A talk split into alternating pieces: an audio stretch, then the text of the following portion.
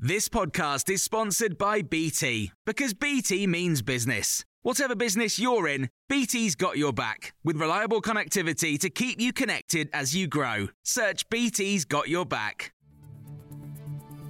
This is the Times afternoon briefing on Thursday, the 16th of February.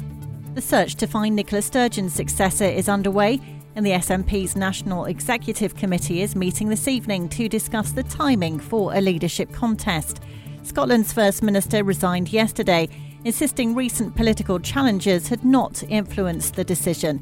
But Health Minister Neil O'Brien has told Times Radio he thinks recent divisive issues are the reason for her announcements. It is striking that Sturgeon's time has ended now. That's for a reason, right? So some of the things that she's been trying to railroad through in terms of self ID on gender have been divisive, not just in Scottish politics, not just between parties, but within her own party. There's been a large number of people in her own party not happy about that. Meanwhile, Jack McConnell, former Labour First Minister of Scotland, has told Times Radio the search for a successor will refocus the debate back to Scottish independence and advises Labour not to be complacent. When they pick a new leader, it's not necessarily going to be on the basis that somebody is best to govern Scotland or to, to, to, to, to set out new ambitions for the party in a wide range of areas.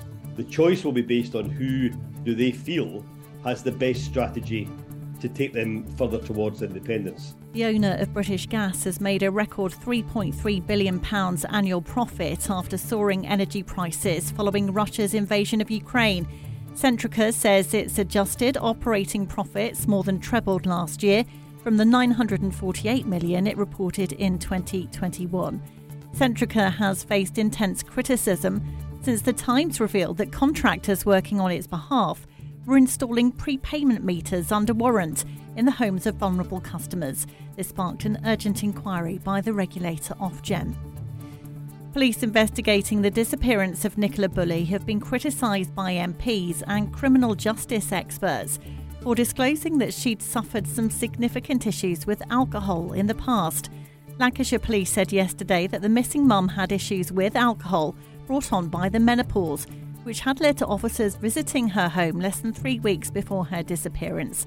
Miss Bulley vanished on January the 27th in St Michael's on Wyre.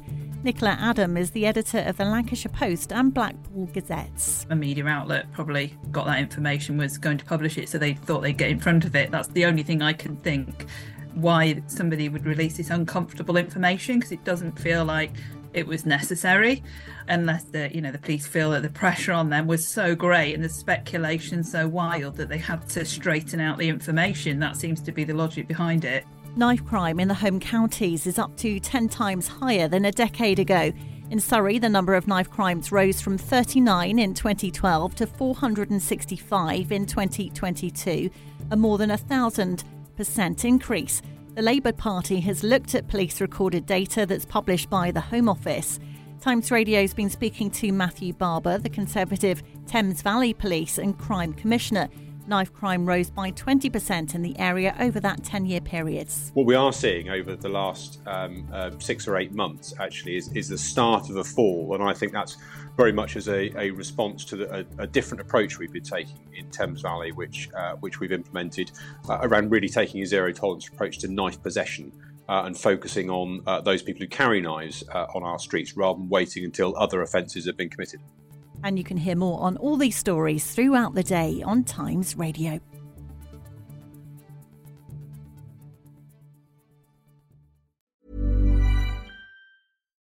Here's a cool fact a crocodile can't stick out its tongue. Another cool fact you can get short term health insurance for a month or just under a year in some states. United Healthcare short term insurance plans are designed for people who are between jobs, coming off their parents' plan, or turning a side hustle into a full time gig.